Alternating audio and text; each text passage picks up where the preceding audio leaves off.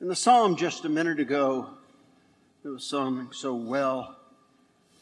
The last verse that we heard was Instruct me, O Lord, in the way of your statutes. Another word for law. In your law, that I may exactly observe them. I may exactly observe them. I don't know if the saying's around anymore, but we used to say close only counts in horseshoes and hand grenades, okay? God, I want to do it right. I want to live my life solely unto you. Give me discernment that I may observe your law and keep it with all of my heart. Instruct me, O Lord. We asked for it in the Old Testament and we got it in the life and the teachings of our Lord Jesus Christ. In this morning's gospel that I just read, Jesus has given us some insight into how he expects us to live and to behave. And I'm speaking right now to all of you, but especially to these 35 right here who are living in a world where life has become cheap to the point in some neighborhoods having no value at all.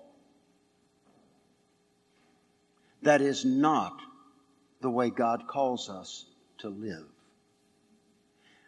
Speaking to them about sexuality which has become a commodity. We use it to sell this and to sell that and to sell this and to sell that, and we don't care how our entertainers dress or behave. Jesus does.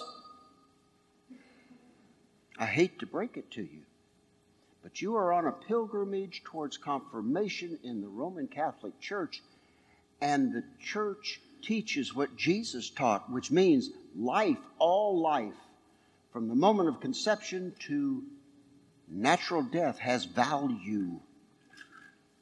And that human sexuality is a gift to be shared between a husband and a wife.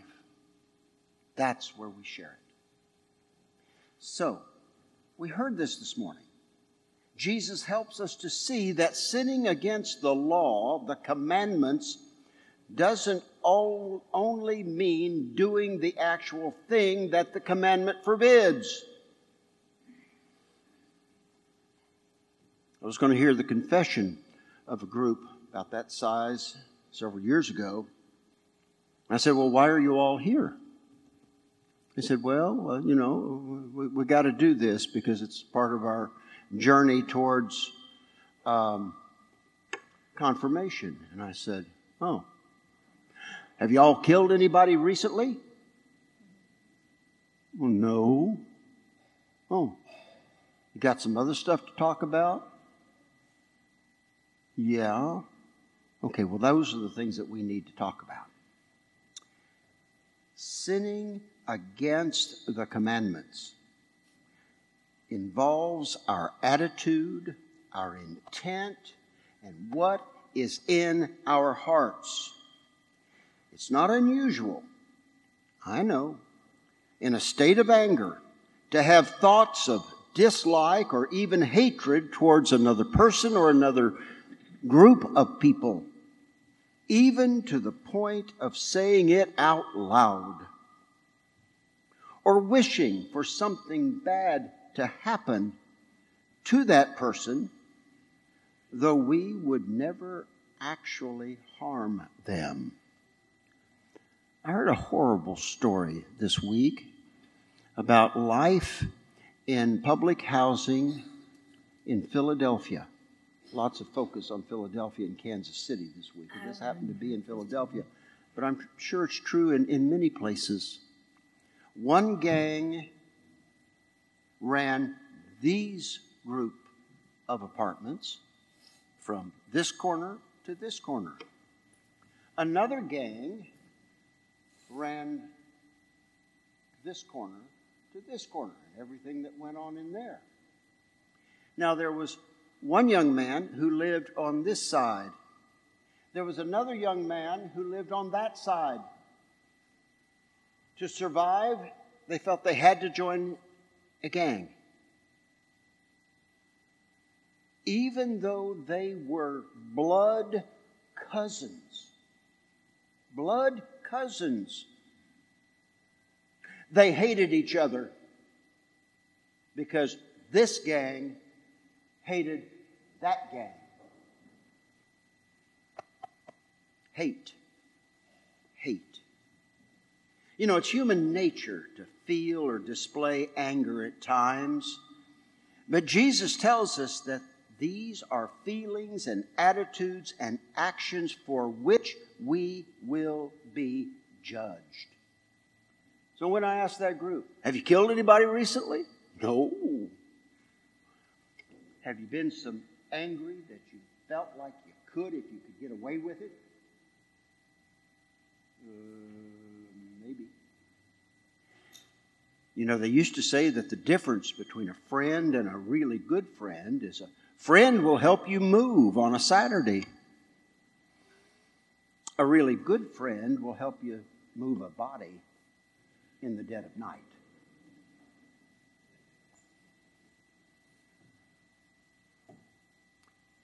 Jesus says that feelings and attitudes and actions, we will be judged.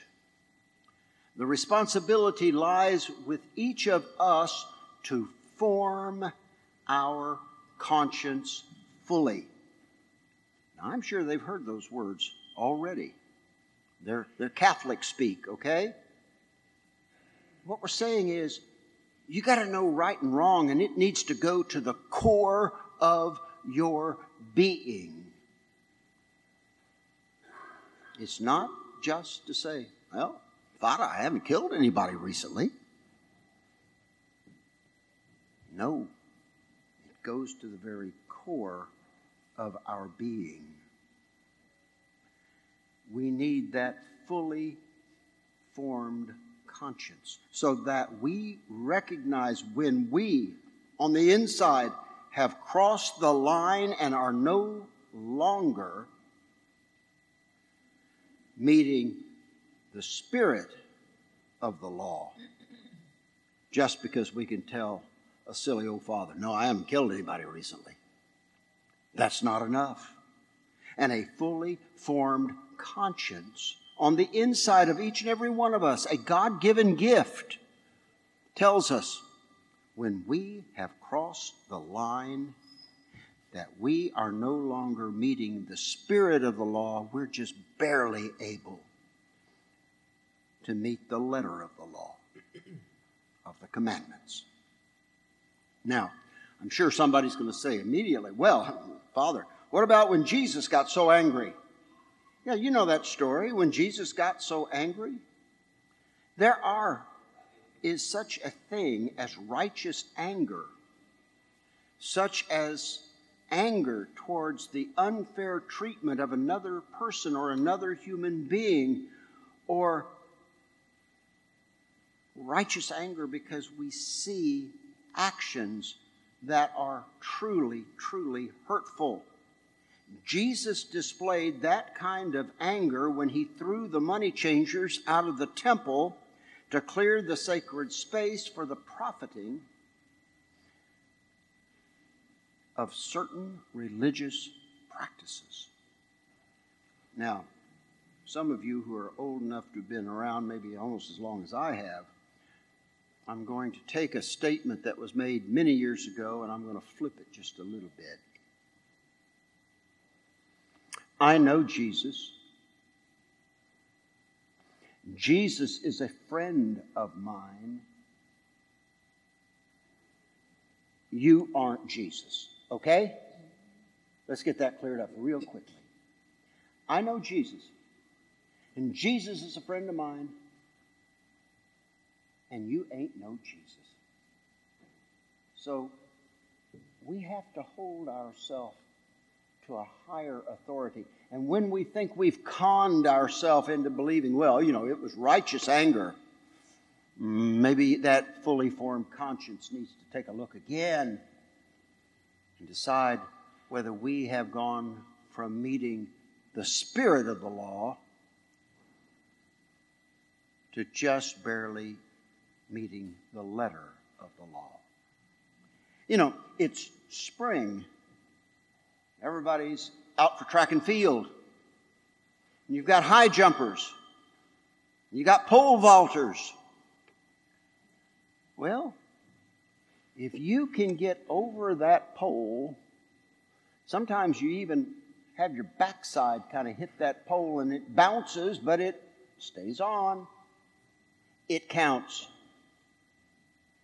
And then somebody behind you, oh, they jump, they vault, and they clear that bar by that much. Okay? Letter of the law. Your backside mm, mm, mm, got over and it bounced, but it stayed on. Well, it counts. Well, it counts. Spirit of the law, you cleared that pole by that much. That's what Jesus calls us to do. Not just to, to be close, as in horseshoes and hand grenades, but to live lives that are above that. There used to be a saying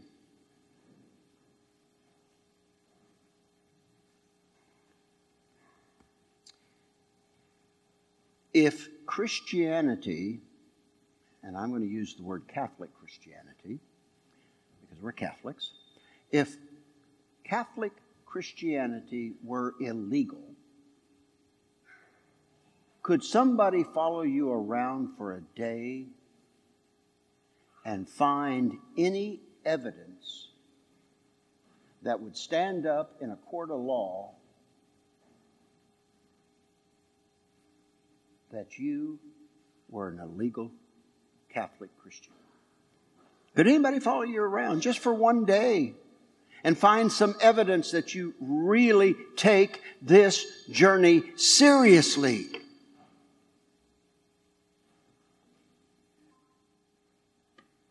I heard a news report this week. For some odd reason, some particular group up in Washington, D.C. has decided that Catholics, Catholics, who want to attend a Latin Mass are a threat to the greater society. Dear God, I don't know what people are thinking anymore. I just don't. I give up. But if that be true, I would suggest to you that one day somebody's going to follow you around and just see how many times you get to Mass in a month. If you're four Masses in one month, if you make all four Sundays, ooh, we might need to put your name on a list. We live in a world, we live in a world that's really doesn't care much about Christians. And because we are so easily identified, they really don't like Catholic Christians. So I'm going to suggest to, to these 35 and to all of you as well that we need to try to go deeper into our faith through prayer, through spiritual reading, through scripture study, so as to cultivate a heart and a spirit that recognizes thoughts and attitudes which are contrary to keeping the spirit as well as the letter of the commandments, just as Jesus taught us. And I'm going to go a bit further and let you know that Lent's coming. You know, we're supposed to get serious about our faith. It's going to be here in 10 days. Not this Wednesday, but a week from Wednesday's Ash Wednesday. And it has been almost 2,000 years in the church where people have found that Lent was a great time to take a deeper dive into developing, fully developing a more discerning conscience. We pray for those of you who joined us this day after your journey, after your retreat. We pray that that's just the beginning of your full journey into the fullness of Christ. Amen. Now, everybody keep your seat because I just got warmed up. I was gone a couple of weeks. I was gone a couple of weeks. And you know what? There is a rumor going around that we were supposed to do DSF last week. But because I was sick with COVID, the higher ups, you know, God, Jesus, and Mario, decided, oh, well, we'll just wait till the following week when Father's back and healthy. Oh, that dog. that dog. He did it to me again. So, what do I need to tell you? Well, the very first thing I need to tell you is I want to thank each and every one of you who participated in DSF. Yes, it's that time again. In DSF for 2022, our goal was $135,000, and we exceeded it to some number between 13,000 and 14,000 more, and that comes back to the parish, than our goal. So, what I want you to hear first is thank you, and thank you, and thank you. Yes.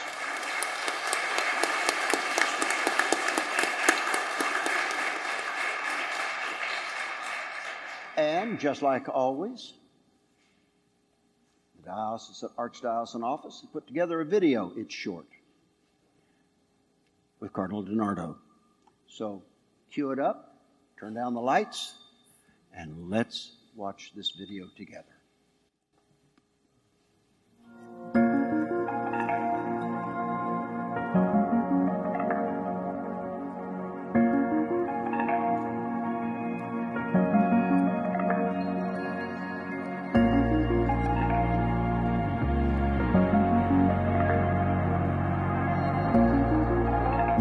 Opportunities to give today, it's easier now than ever before to support our Catholic faith. But important questions need to be answered.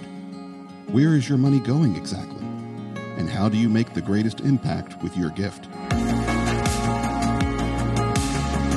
When you make a gift to the Diocesan Services Fund, you help impact more than 100,000 people of all ages involved in the largest private school system in Texas and enrolled in numerous religious education programs.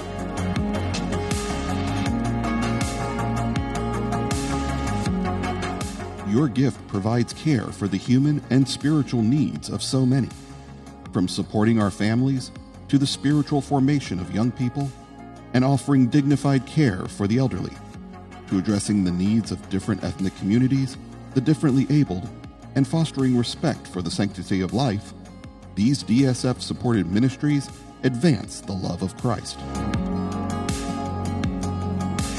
Your gift impacts the education and formation of men for the priesthood and permanent diaconate and provides direct sacramental and pastoral care, spiritual direction, and fraternal support as they carry out their ministries. Your gift serves the least among us, the poor, the sick, and the incarcerated. DSF supported ministries provide pastoral and sacramental aid to the disadvantaged, the disabled, and those who are most in need of God's healing grace. Whether comforting refugees or abused spouses, those confined to a prison cell or a hospital bed, these ministries are here to serve. Together, we can pray, give, and minister to our brothers and sisters in Christ.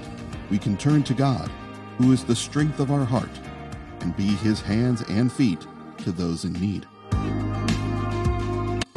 The gifts we bring to DSF are gifts for the whole church. What we can't do in one parish or in one human heart, the big, big human heart of the Archdiocese can do in the multiple programs of Diocesan Services Fund.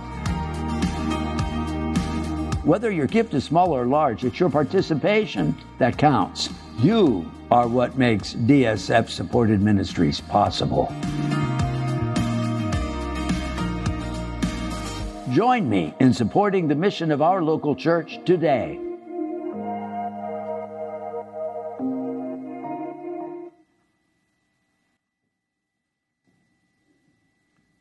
This year's goal has been adjusted by the Archdiocese and has been reduced to $127,000. And thank you, Jesus. Thank you, Jesus. We're going to make that one this year too. But it's not 135, it's 127. People often ask me, well, you know, Father, what, what should I give? What should I give? And oftentimes I'll just say, well, think about um, a dollar a day. Dollar a day. That would be $33 a month for the next 11 months because we're already through with January. That'd come out to about 365 dollars for the year. The math's kind of funny, but we end up giving about a dollar a day for the whole year. But maybe that just sounds way too much. I can't do that. Well, let's t- talk about $10 a month. Now, it used to be, before McDonald's went back up, that you could get any size soft drink for a dollar. Cost a dollar and eight cents. Now they've upped the price, and it cost me a buck eighty nine to get a large Diet Coke. But let's talk about that ten dollars a month. I'm not going to name names, but you know there are fancy coffee places around town. And to get a cup of coffee, you know, with a little bit of magic put into it, is, is about five dollars. And yet, yet I go and I see young people there and they're getting their fix of caffeine. And I got to tell you, I really have to tell you, I miss my father desperately, but I thank God that he didn't live to see a cup of coffee cost uh, five dollars. For him, it cost a nickel. It cost a nickel. The other thing, while I'm talking about it, that aggravates me is I go in and I, every once in a while will get me one of those fancy coffees. And then I turn and go over to where they keep all the chemicals, you know, the, the cream and the non dairy creamer and the sugar and the sweet and low and all that sort of stuff. I turn and there are about four young people standing there. They're all over it like this. And I just want to say in a loud voice, hey, folks, it's a cup of coffee, it's not a science project. Just put some stuff in it, stir it, and go on. But no, they're, they're measuring and stirring like, well, I don't know what.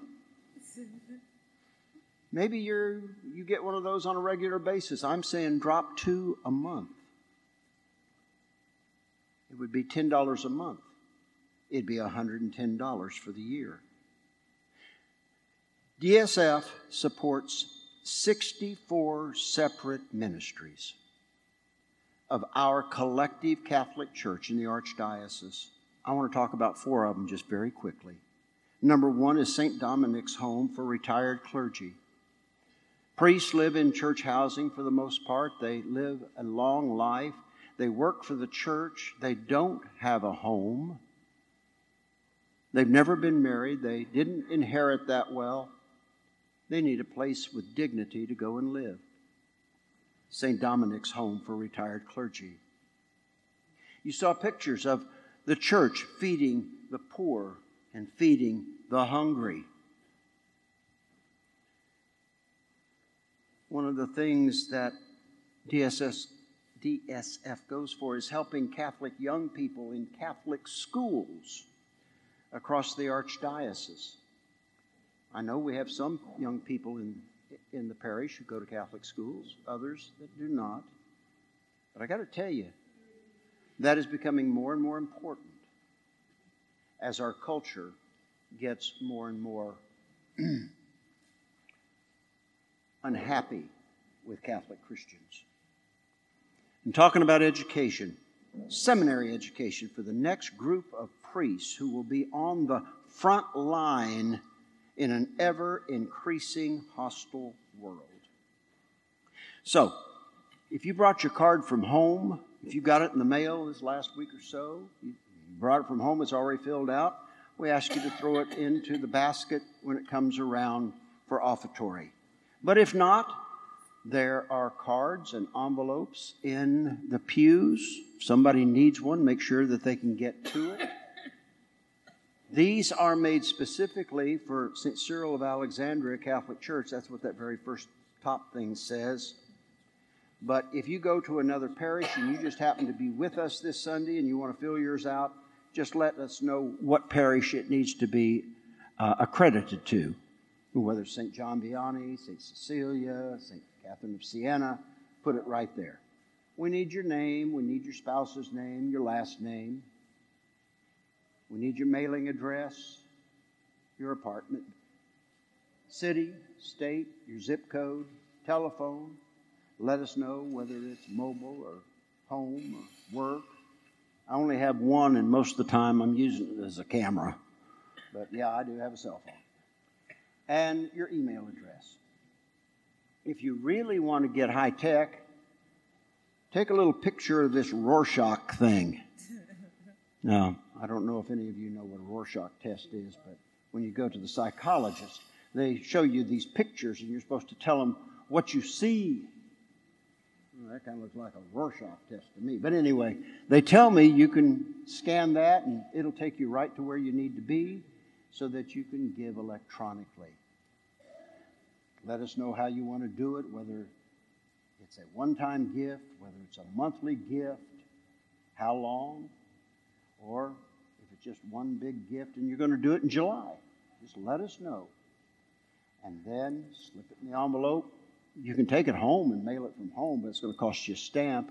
If you fill it out here and throw it in the alms basin into the basket, you're done. You know, Jesus said that, that we need to take this journey seriously. And stewardship is big part of taking our journey with Jesus seriously.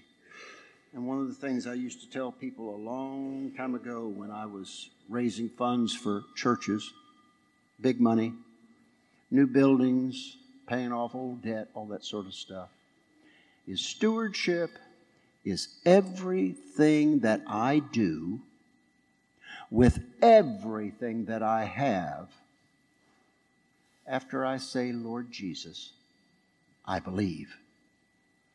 So it's, so it's easy sometimes to say those words, Lord Jesus, I believe. But Jesus was telling us in the gospel today that it's more than just lip service. It is not just barely clearing the high jump pole. It's making it over the top with six inches to spare. God bless you on your journey. Thank you and amen.